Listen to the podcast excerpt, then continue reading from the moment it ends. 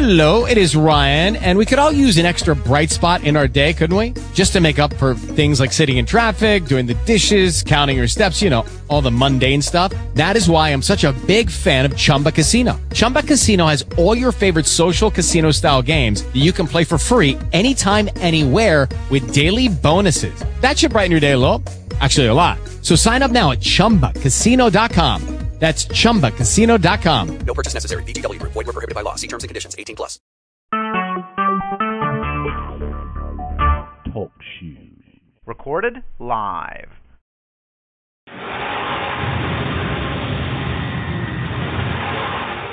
Welcome to the Cultdom Collective Podcast.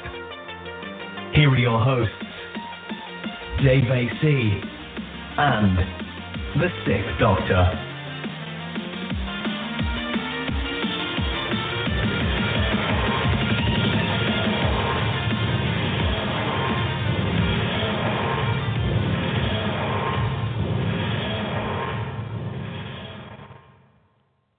Waiting because um, this is Dave AC in the chair. Yes, um, Ian, uh, he's he's pixelated. He's gone.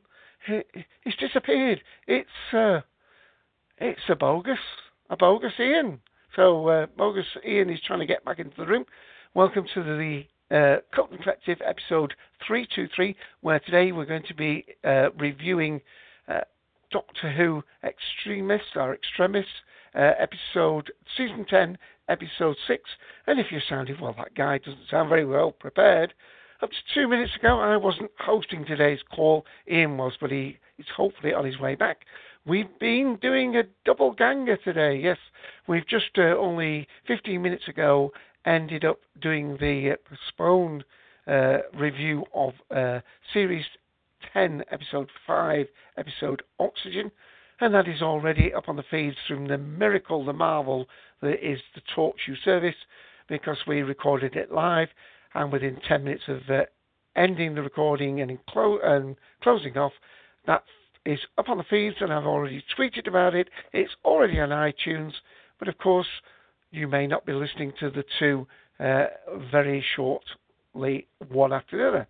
But uh, with uh, that, let's go on and say who's in the room. And I shall go against convention and say, in the first in my room, it's Rick Wall. Hi, Rick.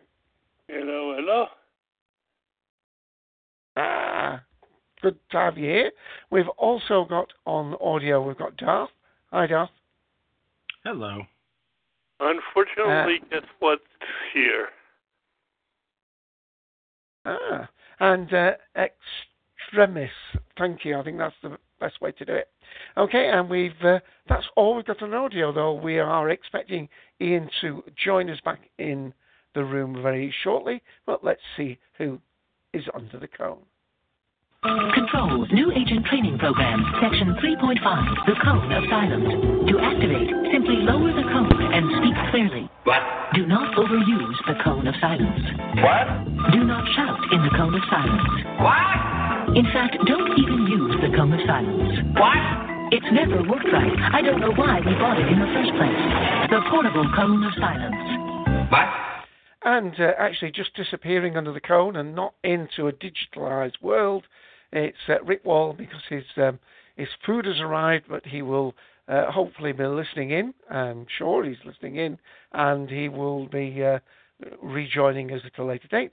Also under there is uh, Jeff, the Seventh Doctor, Matt Howell, guest five, not Cybob. Yes, we're we're running on dangerous ground here, Cybob.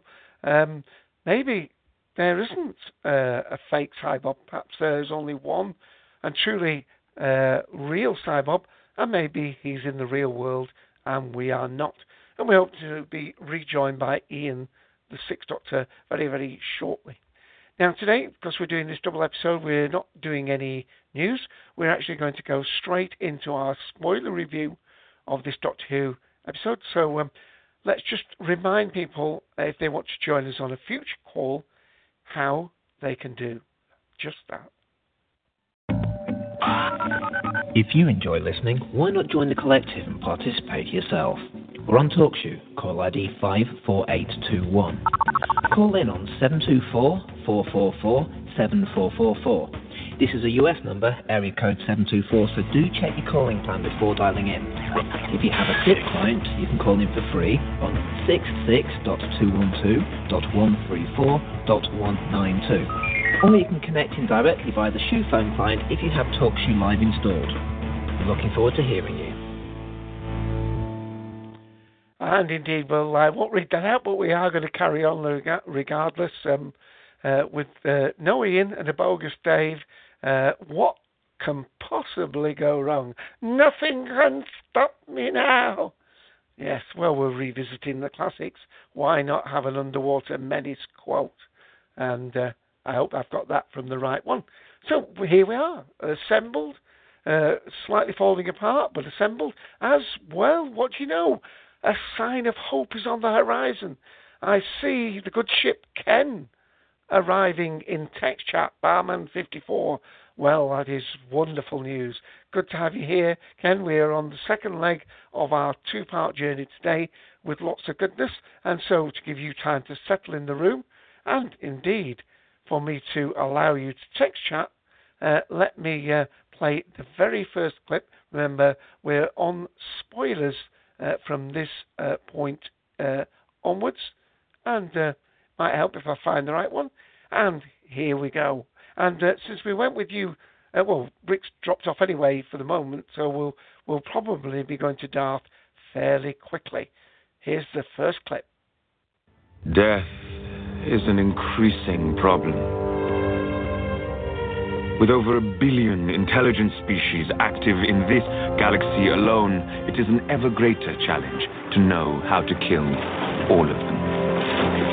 On this planet, we're proud to serve as executioners to every living thing. The destruction of a Time Lord, however, is a particular honor. This technology is precisely calibrated. As you can see, it will stop both hearts, all three brain stems, and deliver a cellular shockwave that will permanently disable regenerative ability. I know how it works. You certainly will in a moment. Following termination, the body will be placed in the quantum fold chamber under constant guard for no less than a thousand years. In case of, shall we say, relapses. Life can be a cunning enemy. An additional stipulation of the Fatality Index is that the sentence must be carried out by another Time Lord.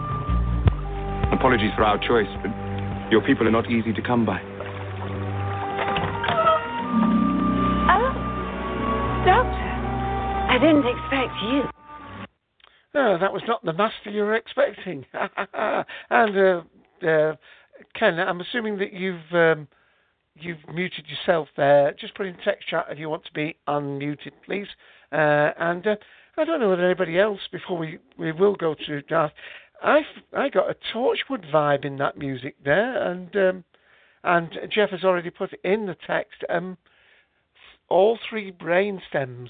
Was that ever mentioned before? No, I don't think that was, but um, it it would make a suitable uh, redundancy built in, I suppose, to make sure that the doctor can survive more severe uh, things happening to him than uh, than a mere human could. But um, Darth, are you, are you, good to go straight away on uh, on this one? Have you got your thoughts together? All right then, I guess I can. Uh, it's of course very difficult to judge this one because it's we don't have the full story yet. It may turn out to be a less enchanting story than it appears to me right now. But I have to say, this is Steven Moffat at his best, I think, in terms of his ability to keep different threads going at different times in the story and yet still make some sort of coherent sense out of things. Very much enjoyed it. Um, I uh, am mystified by a lot of things about it. I'm not sure we're going to get a full answer to everything. I, I don't understand, for instance, why it's necessary to kill the master now. Right? I mean, presumably the Master has been around for a thousand years at this point. Uh, after his re uh, discovery of the Doctor post Time War, right? Because uh, Mm. actually more than a thousand years. Because if you re-encounter the Doctor in the Tennant era, Tennant was very young, right? 903 to 907 years old, according to his own reckoning. And now we're at a 2,000 year old Doctor.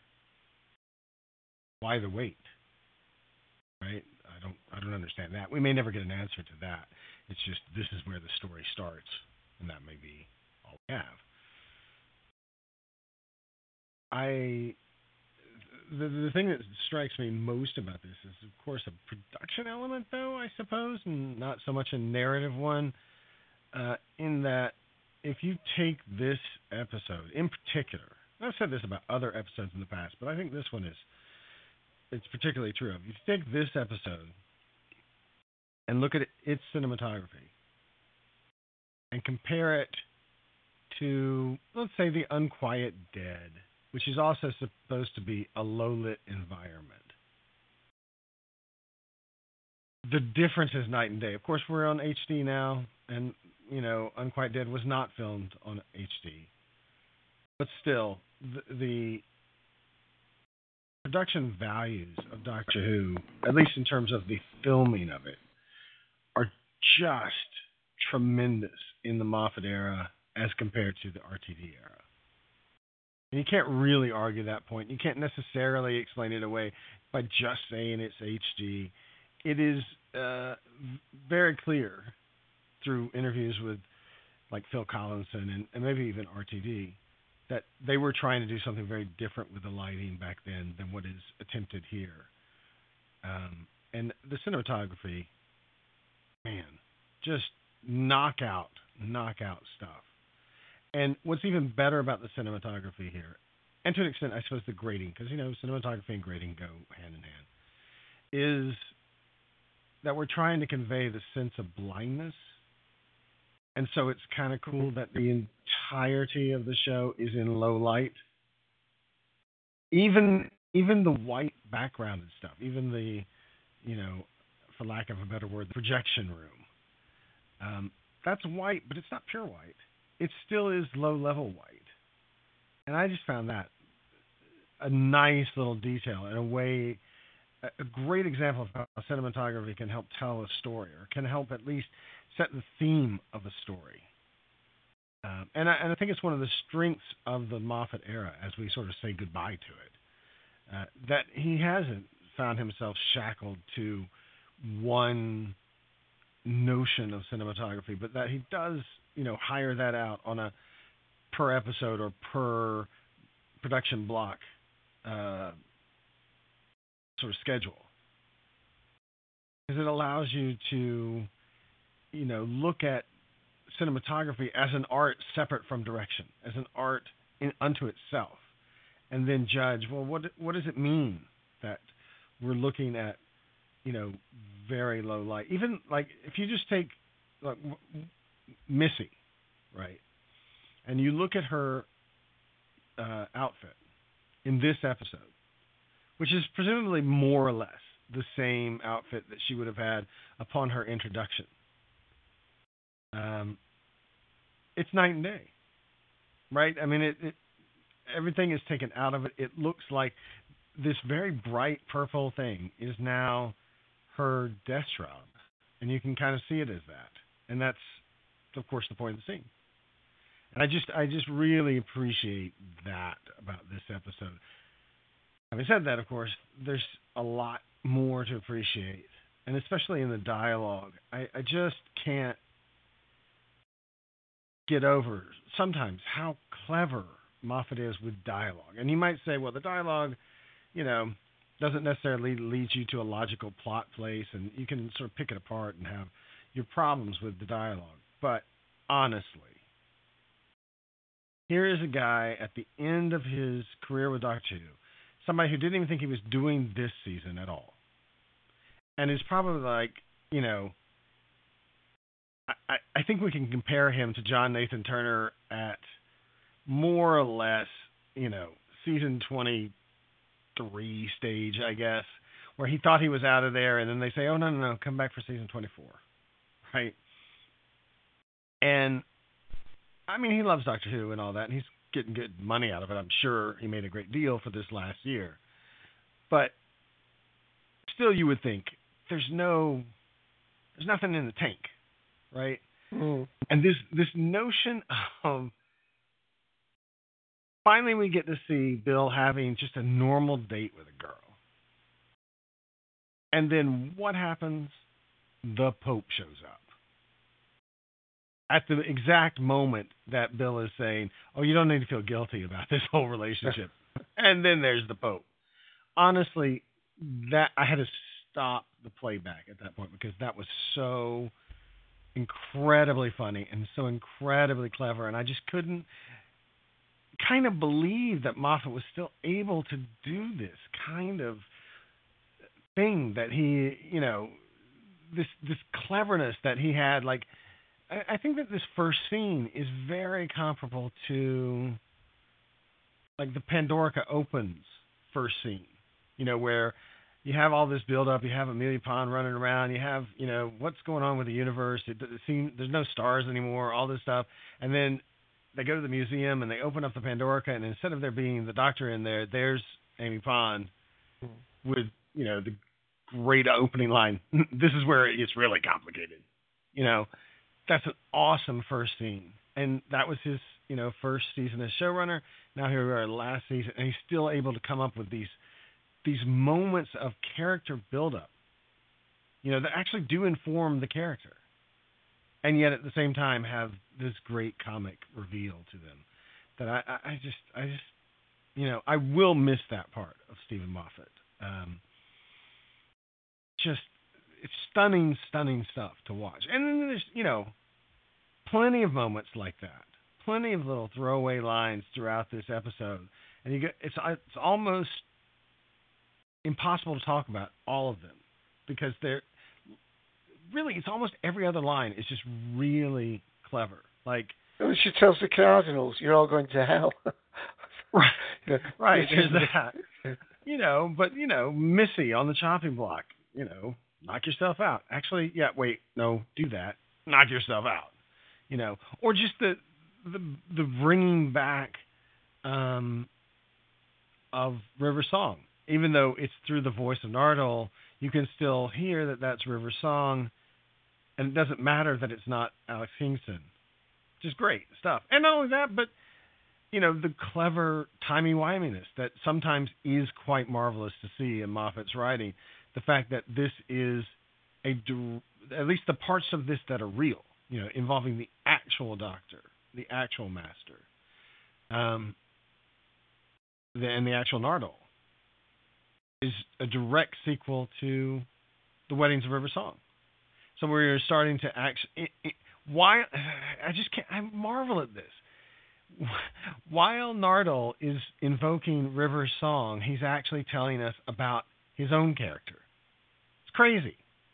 It's crazy that you're getting that level of definition. That we understand this is, you know, happening after the just immediately after the 26 years or whatever it is of Oh yes, Um, uh, on Darium or whatever. it is.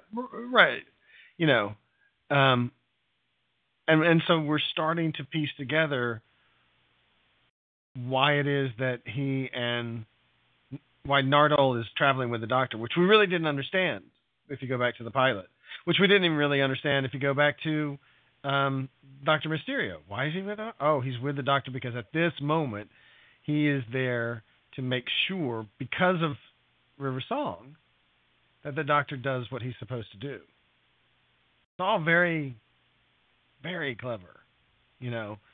Um, now maybe it'll fall apart next episode, episode after that. Maybe it'll fall apart in the final episode of the season. Maybe it'll fall apart, you know, the fi- the Christmas special. Who knows? But for right now, this episode is just it, it's a gem in the same way that I view Let's Kill Hitler as quite the the Moffat gem, right? I, I I still to this day love Let's Kill Hitler because of all its timey wimey, timey wiminess, because the script is so clever, because of everything that it's trying to do to knit together the River Song and Eleventh Doctor story into something that makes some kind of sense. Yeah, I think he's always clever. I think just some people think he's too clever for his own good. I think that's where Well, where so, where some people have the, you know. Hmm. I, I don't know about that. I mean, there are times where I I think he's not clever. I mean, Beast Below. I think he is absolutely not clever, but he is a clever enough writer to understand that he missed there, which I fully appreciate. That he was able to come out on camera and say, you know what, I really didn't do a good job with the Beast Below, and that still haunt, haunts me. I think that's you know a great sign of humility. But Well, even J.K. Rowling says she gets things wrong, doesn't she? With uh, Harry not ending up with oh spoiler, but you know what I mean. Right, right, yeah, right. it's good. It's good that he acknowledges it. Yeah. Yeah, but not you know not every writer will do that. I mean, I don't think that Ian No. Fleming has ever apologized for the way in which he characterized Bond pre the movies, right? I mean, if you go back and look at the, I mean, you do know that the the original. It's based uh, on him, wasn't it?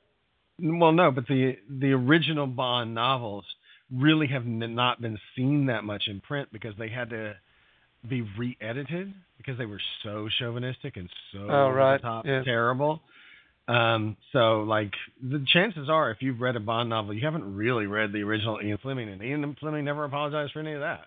Uh, I wish know. I had some of my original copies with the original uh, Right, right. covers They on them. they are a totally different Bond, you know. So, you know, it, it's good to see a, an author being able to do that. But uh, I mean, just this this epi- the, everything about this episode I thought was quite clever and quite fun. And I, I, you know, at this point, other than not understanding why Missy is on the chopping block, which we're not meant to understand at this point, uh, I don't have that many problems with this episode. Uh, and I've watched it twice. I've been looking for things that I don't like, and I don't find a lot that I don't like. Um, I think this might be. I'm hoping this will be a really great story for Moffat to go out on. You know. Well, let me Again, play another I- clip, Mm. and uh, Mm, and, yeah, and and compose you want you to talk more certainly. The language uh, of this text uh, is lost to us. But thanks to the work of an early Christian sect, the title has survived. Okay, so what's the title? Oh, yes, I can see that it says uh, Veritas. Oh. Hmm. Literally, the truth. Um, Obviously, this sect, they understood the language. it died with them, and all copies of their translation disappeared shortly after their mass suicide. A few months ago, after many centuries of work, the Veritas uh, was translated again. Right. And? What did it say? No one knows. Everyone who worked on the translation and everyone who subsequently read it is now dead. Dead, the doctor, uh, by their own hand. Veritas is a short document, a few pages only, and yet contains a secret that drives all who know it to destroy themselves. Uh, oh, by the way, just before that, I, uh, I didn't understand why when the Pope came in, he was speaking Italian and we it wasn't translated for us. Um, because they weren't in the room with the TARDIS, or uh, or what? That seemed to be a little bit convenient. Well, no, they clearly were in the room with the TARDIS because that's his office. His office has. No, no, no, no, no. It was where they met in the um, the the lecture room, didn't Oh, they? in the It lecture was in the lecture there. Well, one would think that that's still within the TARDIS's range. Yeah. I mean, Yeah. you know, I don't know. Um, uh, I mean, what baffled me at first, you know, there's no one-to-one relationship between the Doctor Who universe and the real world, but why was this Pope speaking in Italian anyway? Because I mean, the current Pope wouldn't, I don't think, naturally speak in Italian because that's not his native language. Yeah. I don't know, but I mean, I don't. I guess we're not really meant to believe that this is the current pope. I suppose. in, in the same way that we're not meant to believe, unfortunately, that the uh, president who killed himself was Trump. Um, you know, because it doesn't really look like him. So I don't know. But but yeah, it, it, it did throw me off that it, it was Italian of all things. Um, and, well, but the thing is, none of that's real, right? No, that wasn't no. the real Pope. And that and that's the the interesting and difficult part of this whole thing so far is trying to figure out where does the real stuff begin? Because I don't think the real stuff even includes last week's episode. Oh no no no! I I think uh, I think don't that think when when it when right at the beginning when the doctor's sitting outside the box, Mhm. uh, just before the Pope comes into the theatre, he receives a message, and we think that's the message saying the Pope wants an audience.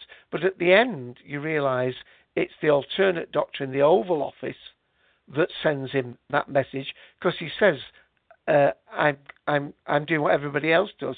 I'm asking the doctor for help." And then it loops back to him there.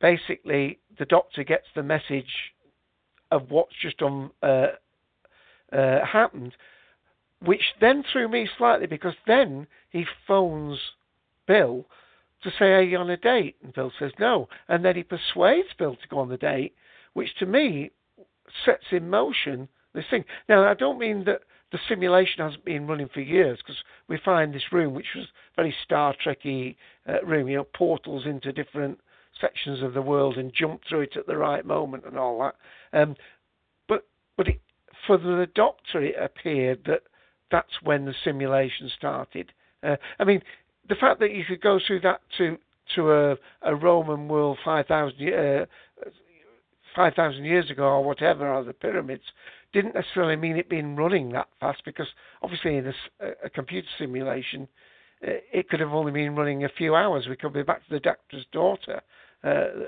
the the time. But I'm assuming that that message that the the doctor in the Oval Office, and I'm going to ask you about the Oval Office in a minute, um, was the one that the doctor receives right at the beginning.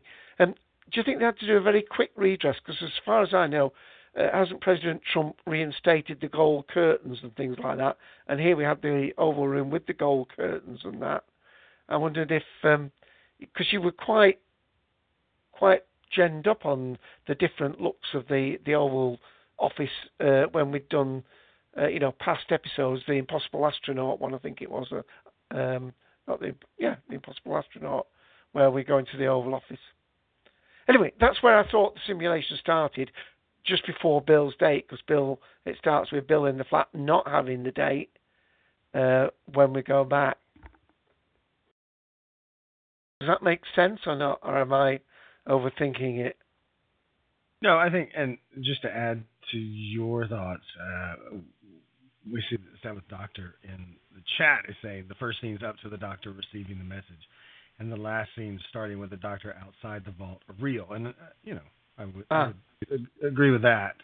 I suppose. I, I guess I just, I'm not sure that there's a point though where we actually see the start of the alternate Yeah, which is actually could be a big plot point because if Missy's been in this uh, container for a thousand years, one assumes she's going to play an integral part because she's going to be outside this experiment. She's not going to be contaminated with this experiment, so that's presumably going to be some pivotal part of the plot. That the Doctor can, you know, if he can get, I mean, he's just we've seen him save the the Mrs. Life on that judgment, and again, they don't say who's called judgment on her. Um, but maybe at this point, he, she, she, we know definitely that if she's been contained in that box and not come out, she's not part of the recreated world. She's, she's the real Missy, um, and therefore he will use her as some sort of touchstone or something uh, to help this uh, sort out. Yeah, I, I was, guess. I was a little confused at the beginning as well when when the the voiceover was saying, you know, there's a billion races and we kill them all or something, and then listening to the audio again, it Mm-hmm. redefines it because he actually says we need to know how to kill a person from many different race. It didn't mean that they would systematically kill. Because I thought if they if they're rowing everybody one at a time in a boat to kill them, they're not going to. Ki- Basically, th- it was Yeah. their job to kill people when they'd been given the instruction to do it, and therefore they had to have within their knowledge the method by which Mhm. any race can be. And they knew that because the Time Lord had this regenerative ability, Mhm. there was a particular way they had to do it, and it had to be done by another Time Lord. And it was very clever at the beginning because it looked as though it was the Doctor who was the one that was going to meet his death, didn't it? Uh, Oh, yeah. that was I mean, rather- there's, there's definitely a long pause in there where you're trying to figure out who's supposed to kneel, and it's almost like a you know Mexican standoff kind of uh, you know who's going to drop first, which I thought was very clever too.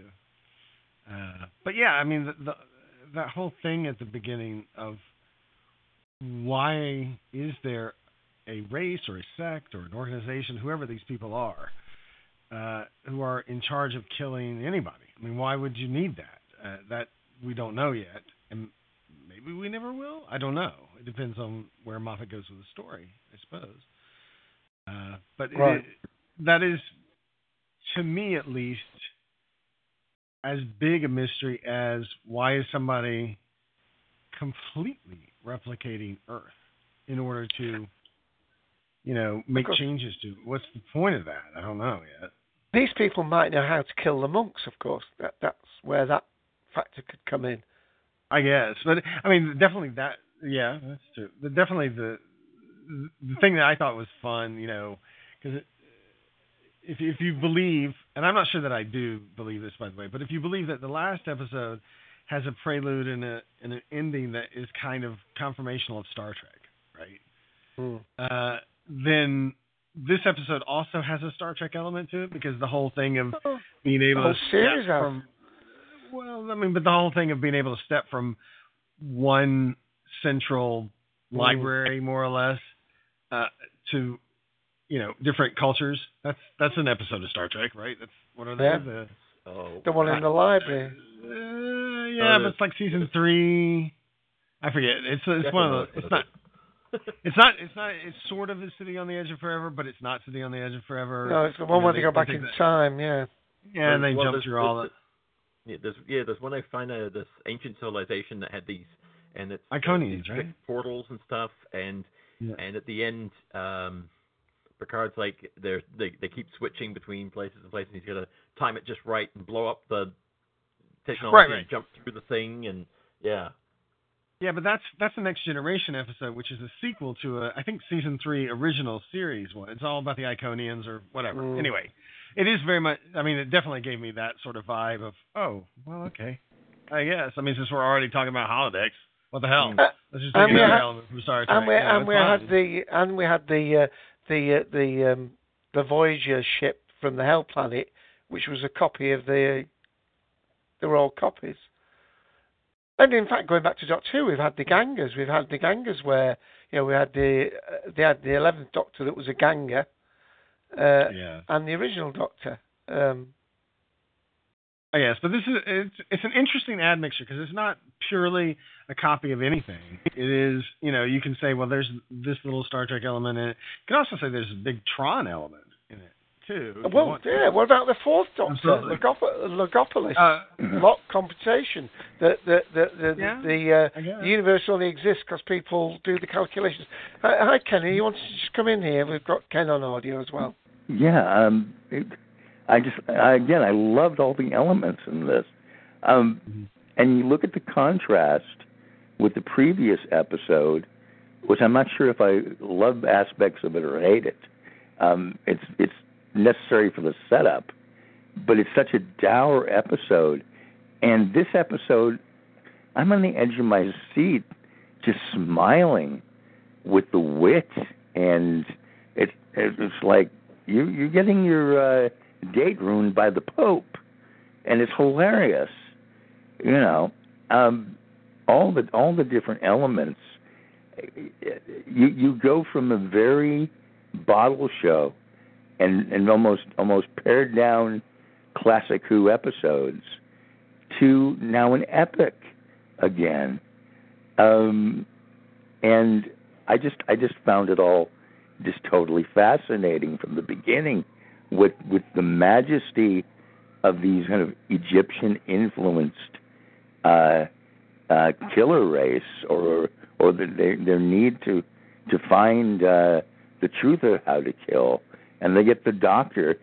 I, haven't seen anything since maybe the Deadly Assassin and the Gallifreyan costumes that got me so going like, wow, look at that, just the richness of it and and like the lights going, um, like like Darth was saying, the uh, the cinematography on this is is just gorgeous. You know, th- throughout the whole thing, there's, there's there's like a beautiful lighting uh, to the whole episode, and and then when they have the aspects of suspense, the almost I would call them the vampiric monks because they almost look like aspects of, of I would say vampires that are a bit rotting away. They're they're they're great looking, and th- this is this is going uh, back again as a nod to you know the Vashta and uh, and the silence. So not that he's repeating himself, but but there there uh, there's like soul elements that he that he's putting back into this. It, it's it's almost like Moffat's greatest hits before he leaves. And again, when when did the the simulation start? Maybe, maybe that's something we're going to learn. He, he might blow us all away and say, "Well, you know, remember, uh, Amy wasn't Amy for a while, you know, for a long time." Yeah, yeah, yeah. And how long really was this Oh thing? yeah, that's a good one. Yeah. You know, was this was, yeah. was this going from the very beginning? Are we going to say that that uh, you know, you know, may, maybe the beginning of him being the twelfth Doctor? That this has been that we haven't known it, but the, but there's been this simulation going on for this the, the long game, let's call it, and they've been they've been like fooling everyone. If Yeah. he steps out of a shower, I'm stopping watching. Mm-hmm. Yeah, but I was I I, I loved this. I loved this. I mean, uh, there are other episodes this season I liked. I I really liked the haunted house. Um, knock knock. I, I really enjoyed, it, and I really like Smile. Um, but this one, you know, even though I don't really know what the heck is going on yet, but what a trip! And it's the, thing too is it's fun. I found personally last week's kind of insufferable because it was just to me so painful what was happening to Bill. And again, it was like a great sacrifice of the doctor. You know, it was it was like um it was like almost the fifth doctor sacrificing himself again with with uh with the suit. You know, the, the um what's going to happen to the doctor may already be beginning. We don't know. Mm. Well, I mean that's that's one of the great lines. You know, virtue is only virtue in extremis. Well, what does that mean? you know, that, Yeah. that is to me that's straight up foreshadowing. We're Yeah. the virtue of the doctor because he's about to damn die. Yeah. You know. And Nardole, from being just kind of a humorous sidekick, grows by leaps and bounds. You know, him him playing the tough guy it was it was just wonderful. And then you see his whole purpose. They were saying back that River Song says, "No, you don't want to. You can't do this," and it's it, it's great. So it like it, it it enriches all the other episodes with Nardole, and and mm-hmm. and and makes him different now. Yeah. Yeah, So it's an interesting backfilling of the character, isn't it? yeah. So I mean, it's it's uh, is truly great, truly truly great. Yeah. Okay, let me play another clip. And uh, we'll just see if Darth wants to, because we obviously came in then. He, he may have more to say, and then if not, uh, uh, I- we've got Ian back, and we want to hear from him as well. But here's another clip. I sent it. Send what? I sent it, yes. Send what? Where?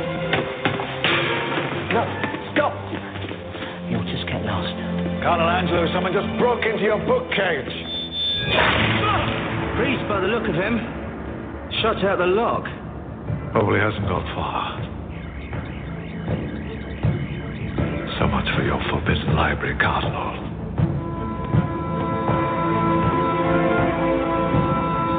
Doctor, look at this. Must have been his. Laptop. Hey, there's Wi-Fi down there. Of course, there's Wi-Fi. It's a library. Reading chair with a safety belt. What's that? CERN? Yeah. The European Organization of Nuclear Research, the largest particle physics laboratory on this planet. Why? Because four hours ago, someone, that priest presumably, emailed them a copy of the Veritas translation from this computer. Remember what he said? He said, I sent it. He sent the Veritas. And CERN has just replied. What'd they say? Pray for us. When do a bunch of scientists ask for prayers? The same time anyone does. And they're very, very afraid. Particle physicists and priests. What could scare them both?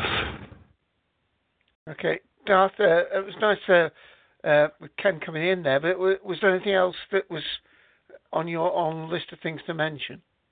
Well, I mean, I think Ken kind of hit a point there about you know what kind of foreshadowing is going on, what how this stands narratively. Are we going, you know, backfilling a character? Or are we going, you know, with some prophetic knowledge about what's going to happen to the Doctor? And I think you know, the we're definitely looking forward. I think to the end of this Doctor, to an extent, and and yet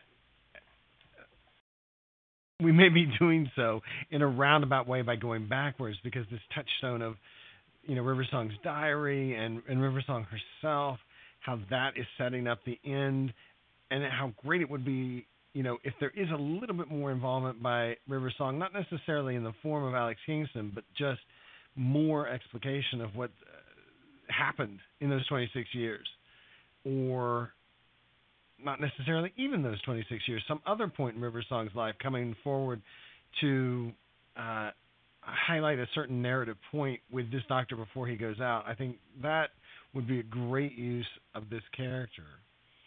Um, that you know we haven't seen for whatever it is now. What, how long has it been? Two years, basically, since we've seen River Song, I guess. Um, and and that would be it would be neat if that character was the final capstone on the Moffat career, right?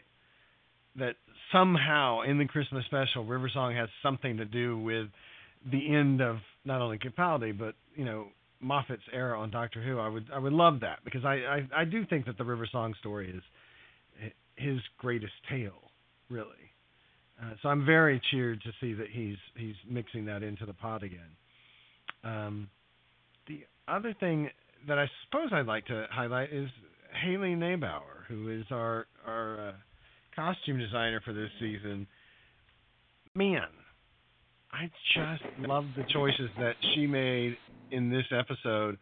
Um, I, you may not have noticed it, but if you didn't go back and look, the Doctor is in a different costume in the death scene. Uh, it has the same basic lines of the Twelfth Doctor's usual kind of deal, but it is quite different. The jacket is this gray, smoky thing. I love that. And oh man, is that thing beautiful! Yeah, oh think back man, like, oh.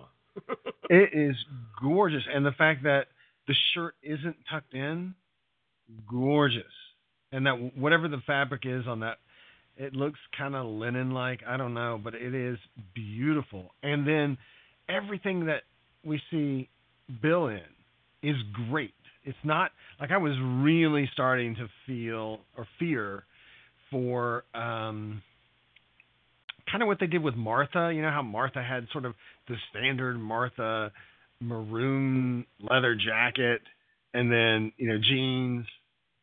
You know, and, and she was in that quite a lot, right? And you know, day one she's in it. The day she walks out of the TARDIS, she's in it. And it's like, come on, we can do more with this palette. But the stuff that you know, it the I, don't know of any other word to call it the ace replica jacket you know that she was in to start with or whatever and the you know that thing I hate that thing. I really hate that thing. Not only because it evokes Ace, but because it evokes Ace, and I just don't want that at all.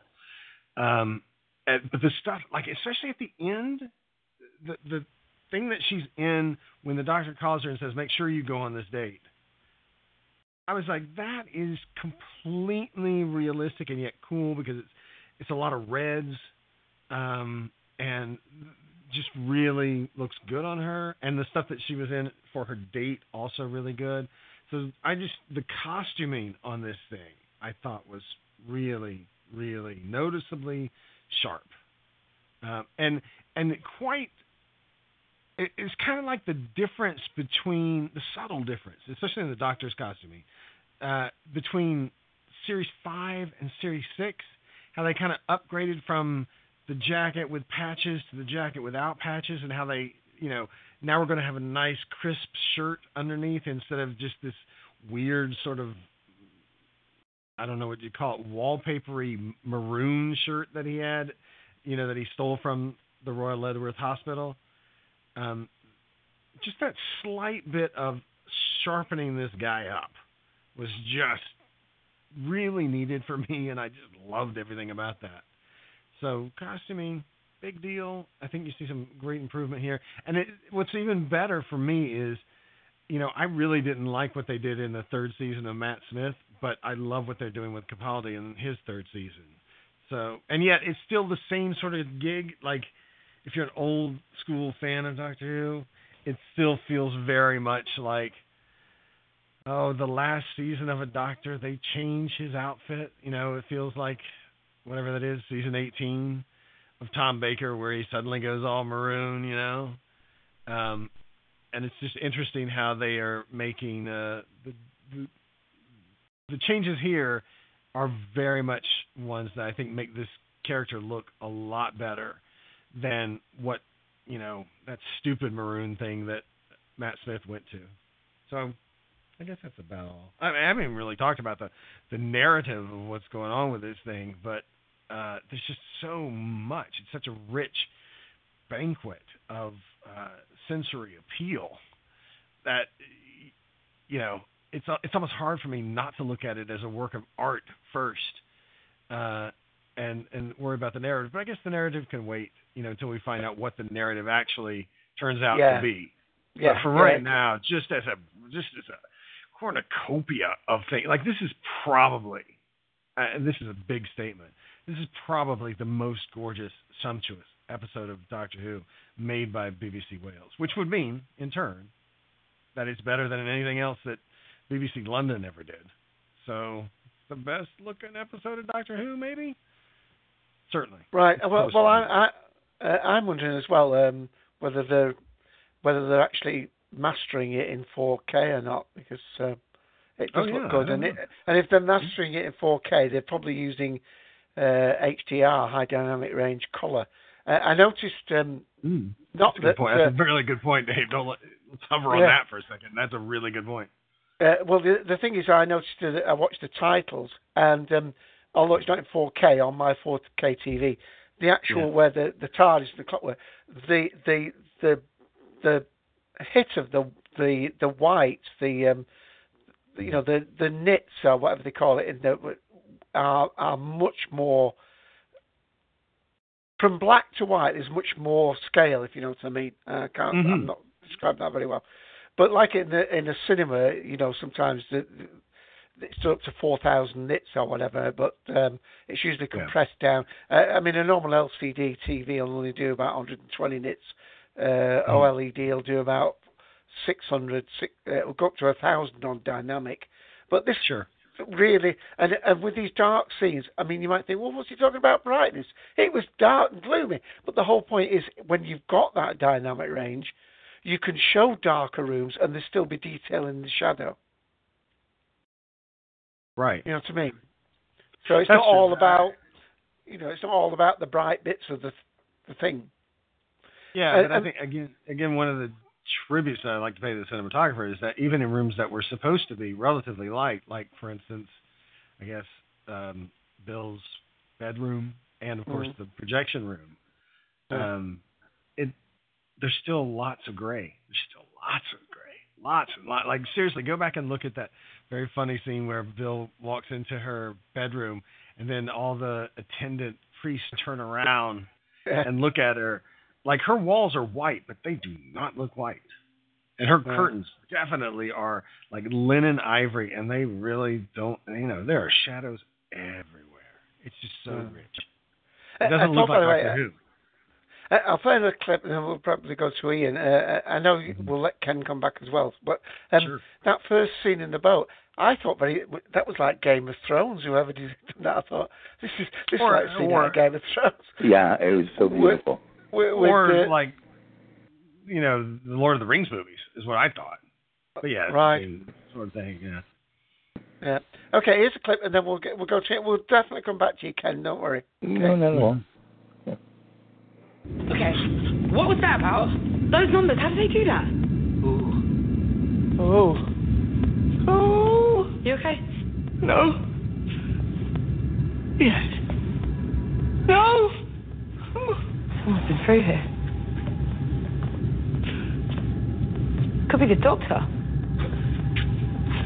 Those things. What do they look like? Projectors. Exactly. Yeah, they're projecting the portals. No, they're not. They're projecting everything. Those worlds, they're all projected. The, the Pentagon, the Vatican, CERN. They're not real. No, no, they're, they're holograms. They're, they're holographic simulations, and the people in them, too. Sorry, what? You know, like the holodeck on Star Trek, or really posh VR without a headset. Through there, those places, that's basically Grand Theft Auto. But it can't be. It is. Look at the tech. It definitely is. But sorry, you're not making any sense. When did we end up in a computer game? When did that start? Yeah. When? Ian, solve it for us. Uh, you're looking at the wrong idiot.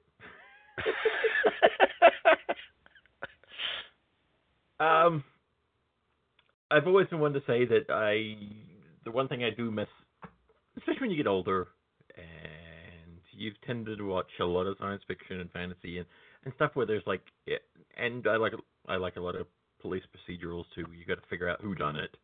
Um, it becomes increasingly more difficult to be surprised or just taken off guard. And that's what I love about this episode. It completely had me baffled until.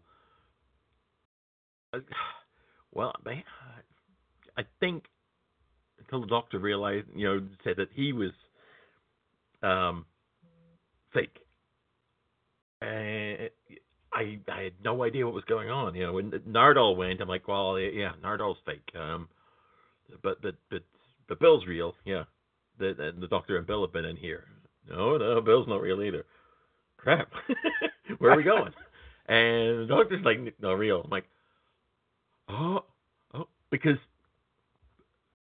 go rewind back now to the beginning, and and when the doctor's sitting there and he's got the glasses on, and it says, you know, um, you know, the the, the title came up. I'm like, what's that mean? What's that about?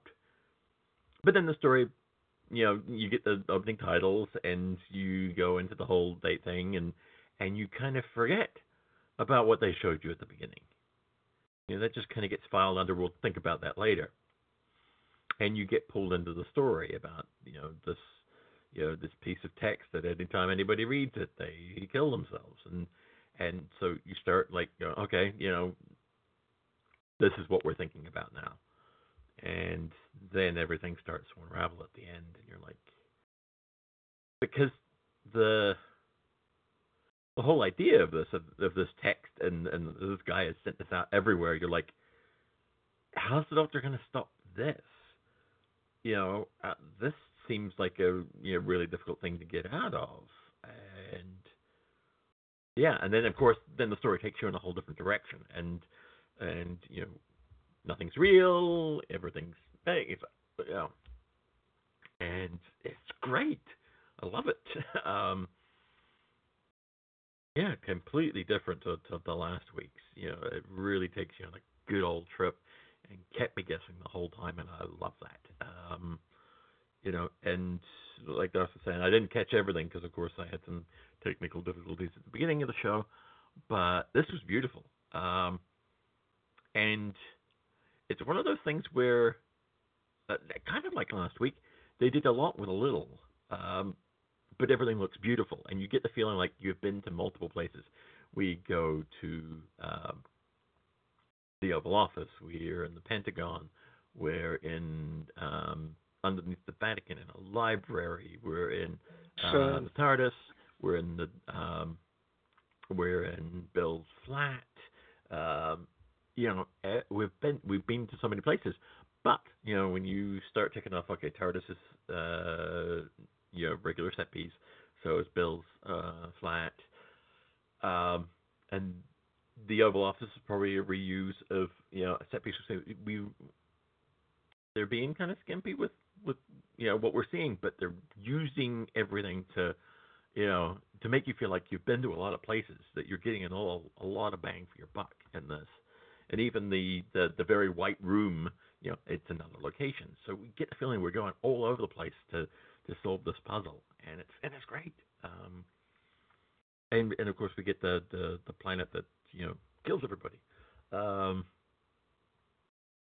which uh, oh, I finally figured out who that guy, the the the, the head guy was from that. Uh, if you've ever watched Humans, um, he's Max from Humans, and I thought his acting was brilliant because you know, um, watching him in Humans, he's a very good character, and they're very uh, uh, naive, kind of synthetic human uh, with very peculiar kind of look to him. I mean, part of it's done by the um, the uh, contact lenses that he has to wear for it. But you know, it's seeing him in this. It's like I, I couldn't place where he was from, and his performance in this is just really great. I think for such a small part, um, especially the bit at the end, the running away. you want to see my count? Nothing just keeps tallying up and tallying up and tallying up, and he's like, and uh, he's like, "Are you unarmed? I'm unarmed. Always unarmed." Uh, okay. and he runs away. I thought that was brilliant. Um, almost as funny, of course, as what everyone said in this. I've seen it all over the place too. Is uh, the date scene? It's just great. You know, um, you think, oh, you know, she'll probably be able to explain of this. She'll go tell the doctor off and then come back to her date. But no, her date follows. and then they're all just standing there. She's like, no way. and then she runs. Um, that's that's hilarious. And and like I was saying, you know, it's a so it, it's unusual sometimes for Moffat is surprising me. You know, when you think he's all out of ideas, you know, uh, he comes up with stuff like this, and and I'm I'm impressed. You know, the only real clunker so far has been Oxygen for me, and uh, this episode is great. And of course, we didn't know we were getting a lead in. Well, I have been looking around at spoilers and and teasers and stuff like that, so I didn't know that this was going to be a lead into to next week's uh, episode. Um, so to get that kind of like, oh, you know, we're being set up for something else. Normally, a setup episode isn't that great. I think the only the only real decent setup episode that uh, I've had prior to this would probably be uh, The Raven one that I liked. uh, oh God, no, that, oh, I hated that. The Raven, Jordan Bennett. Um, no, the one that uh, was it Utopia? Oh yes, yes, Yeah. good point, good one. Yeah, that was set the up for the for the finale. Um, that was great. Um, but yeah, this one looks beautiful. Um, it's got some great dialogue. Nardole's um, bit where he's telling Bill off. and He's like, nope, nope. You know, I'm the only one who's allowed to kick the doctor's butt. Um, da da da da da. Oh, so Nardole, you a bit ba- badass then? You betcha. Yeah. So that high. It's just, I don't know. It's just one of those things. Very simple lines, but you know, used to great effect. Um, yeah, this is really good. I like this. Uh, okay. Yeah, I mean, I could go on forever, but I've got a I've got a commentary to do later, and I got to save some stuff. Okay, let me play a clip, and then we'll go back to Ken. Okay. The Veritas invites you to write down as many numbers as you like, of any size, in any order. and then turn the page. All the same numbers in the same order. Yes.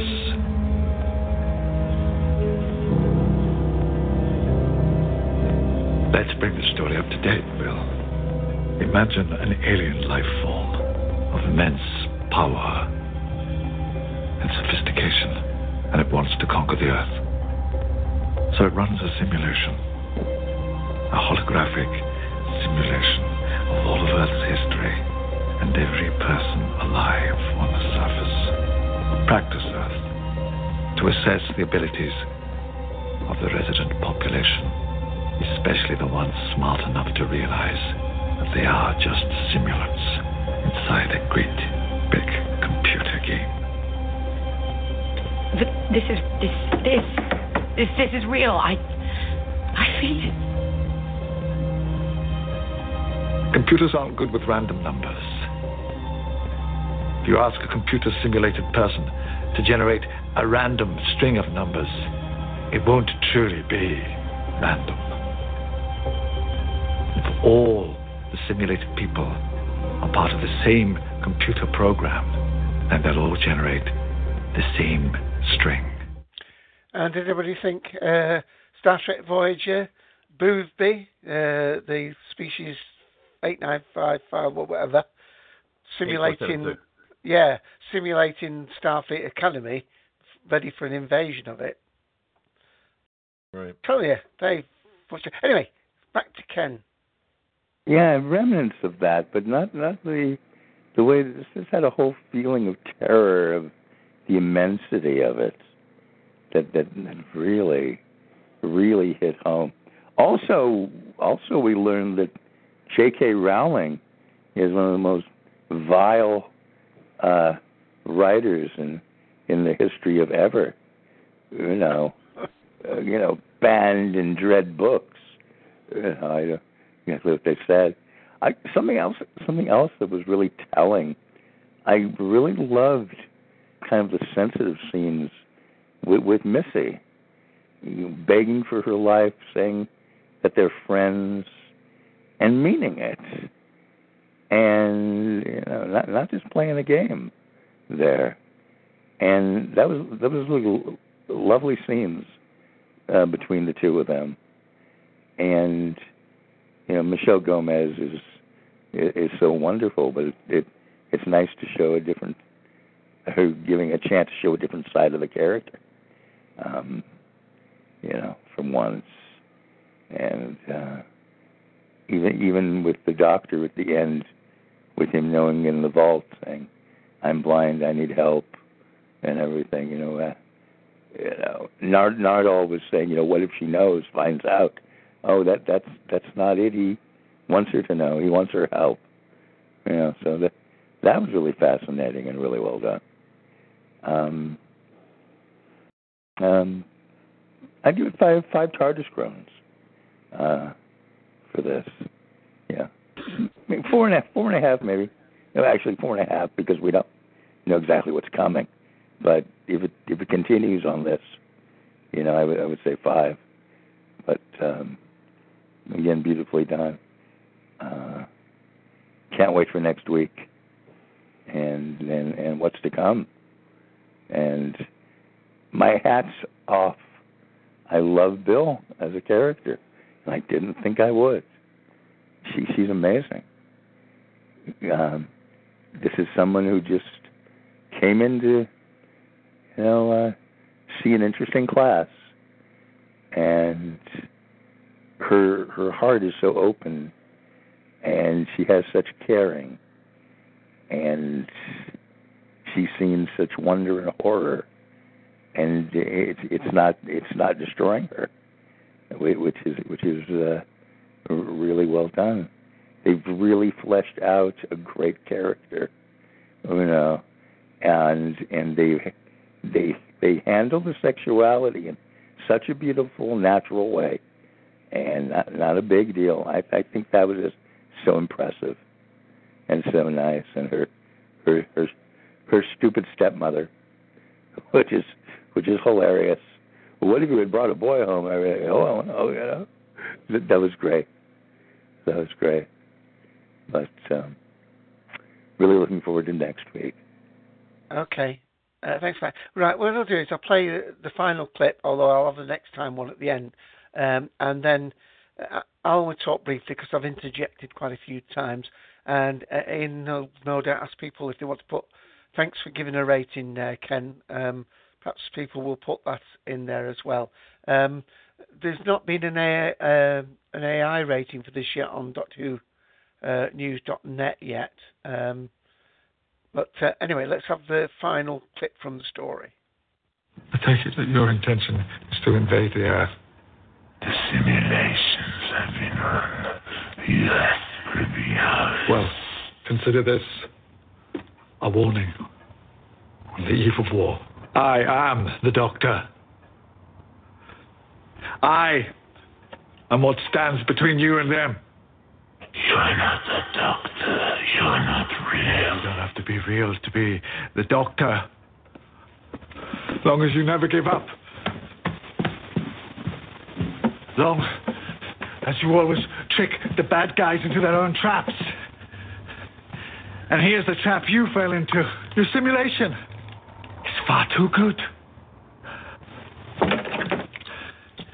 See these? They're set to record. I'm blind, you see. So I'm psychically wired into these. So my memory print of the last few hours will still be intact on here. Information about you. You are not real. There is nothing you can do. There's always one thing you can do from inside a computer. Even if you're a jumped up little subroutine, you can do it. You can always email. What are you doing? I'm doing what everybody does when the world is in danger. I'm calling the doctor. Yeah, I mean uh, that's brilliant. That uh, yeah, copy of an angel is an angel. I mean uh, they made the simulation too too good, and uh, I think that was really good. The um, this idea that this doctor calls the doctor. I mean, how often have we we had uh, something like that where where you have somebody that's so clever and so you can't be undefeated that um, you know the the only way is to, to call upon themselves. In this case, in a good way, not not to do battle with themselves. But um, there you go. No, um, I didn't enjoy this as much as last. I actually enjoyed last week's more, even though the criticism I had of it was that it was a a, a second horror story following the other. But one of the things I had said um, was the fact that the very first episode, the pilot, I thought was brilliant, very well crafted down to minutia, and it was really good. And then we've sort of had three three so stories that have been good, but they've sort of been workmanlike. They've been safe. Uh, they've um, they've they've simplified the story in many ways, and um, I'm not saying they were playing safe because they've been good stories uh, and so on, but I think when they said we were returning to different themes, they sort of reduced our expectations. In other words, it looked as though this was going to be a series that was going to be uh, universally liked uh, in fairly uh, moderate, if not stratospherically good episodes. And, and I saying to Ian that um, this level is great, but we've had the suspension about what's in the box and, and what that is going to lead to. And I think I don't think they can maintain that tension too many more episodes. It would either have to be in this episode or the next episode where they broke out of this sort of safe zone and gave us something a little bit more um, demanding to watch and so on. Well, they've done that in spades. So I didn't enjoy this as much of first viewing. But again, uh, Darth's absolutely right. They, they, uh, especially if you, again, I do recommend sometimes you almost, good as it visually looks, you almost have to concentrate on the audio on its own uh, to actually glean all the different things that are within it. Um, and th- there was really an awful lot here. And I, as I said, I've, I've, jumped in and out before. Like Ian, uh, hopefully we're going to be talking on the commentary. Maybe someone else in the room will find out. But um, I thought um, this really is the whole series stepping up, not just one notch, but a few notches. Uh, Ian, is it is it speculation or a spoiler to say what we feel? We know that next week's episode is a follow-on from this. Um, Mm-hmm. Do you want anything more said to that?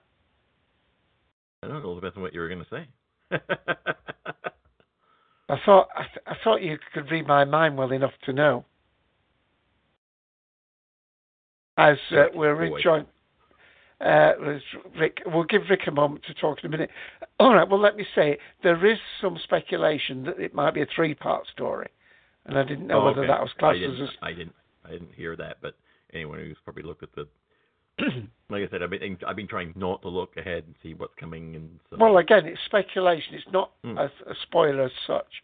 Um, so, um, but uh, we're just about at the end. So while we wait to see if anybody puts in their things, let's give Rick some time. Rick, I don't know how much you've been able to listen to, uh, but we want your opinion of it anyway. I haven't heard any of it. Sorry, I was eating dinner. yes, I eat early sometimes. Sorry about that. Well, do you want to just put into a few sentences your thoughts on it, Um, and then we'll we'll tell you where you were wrong. Sorry, just joking. You had to like this episode because we all did. Go on. Uh, no, seriously. Um, it was all right. Uh, I was confused in some places. Um, you know, with the uh, um, um, holographic worlds, I was like, huh? What? Where are we? What's going on here? You know, they kept on switching back and forth a little too quickly for me. But uh, I think I got the hang of it after a while. But eh, I don't know. It was all right. Um, the acting wasn't too bad. Um, and it did. It, it, is it a at least a two-parter? Because it seemed like a first part of something to me. Yes, we we think next week is a follow up. Yeah. Okay. Um, and that's, you know, basically, I said, okay, this is going to be either a story arc or a two part story. So maybe they'll explain what I'm not getting in this one, in the next one. I hope. uh, but uh, it was all right. Um, yeah, good solid episode i think uh like i said uh, i only saw it once so maybe if i saw it again i'd get what i didn't. But um i i to me it was um all right episode. Nothing too terrible nothing too great but if i'm making sense like i said before or many times before i usually don't but that's besides the point.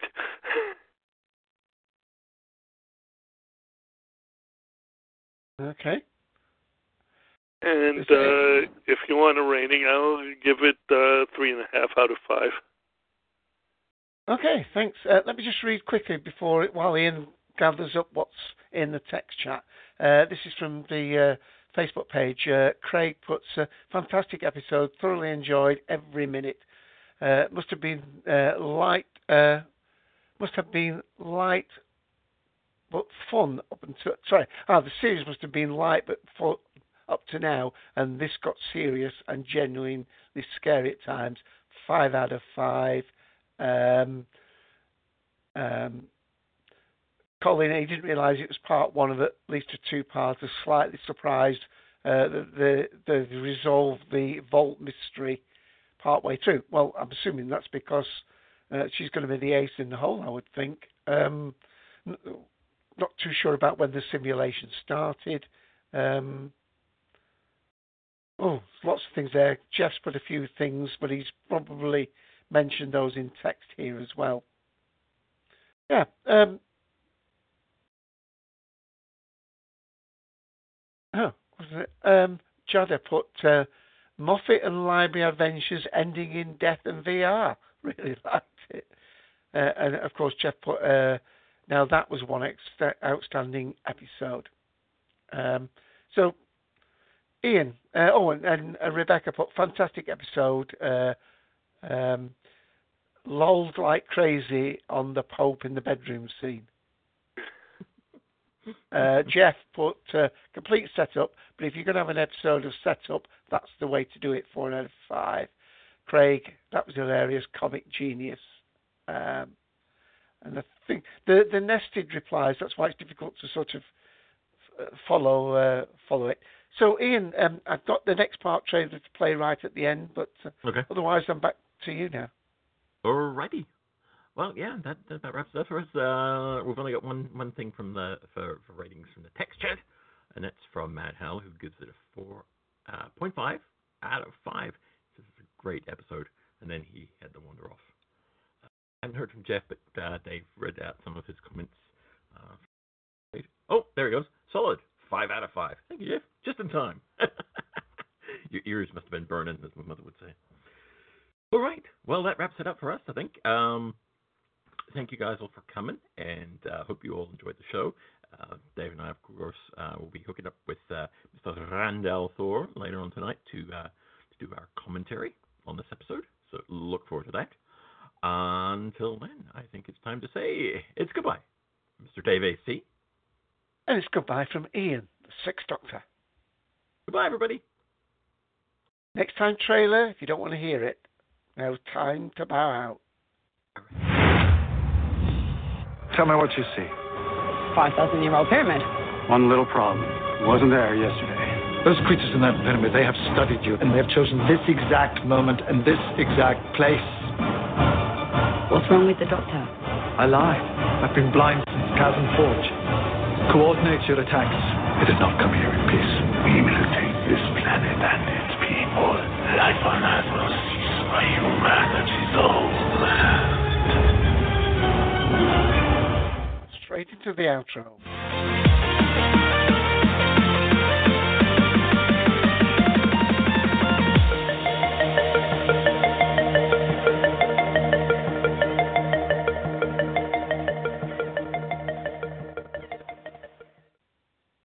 Hello, it is Ryan, and I was on a flight the other day playing one of my favorite social spin slot games on ChumbaCasino.com. I looked over the person sitting next to me, and you know what they were doing? They were also playing Chumba Casino. Coincidence? I think not. Everybody's loving having fun with it. Chumba Casino is home to hundreds of casino-style games that you can play for free anytime, anywhere, even at 30,000 feet. So sign up now at ChumbaCasino.com to claim your free welcome bonus. That's ChumbaCasino.com and live the Chumba life. No purchase necessary. Group. Void were prohibited by law. See terms and conditions. 18 plus.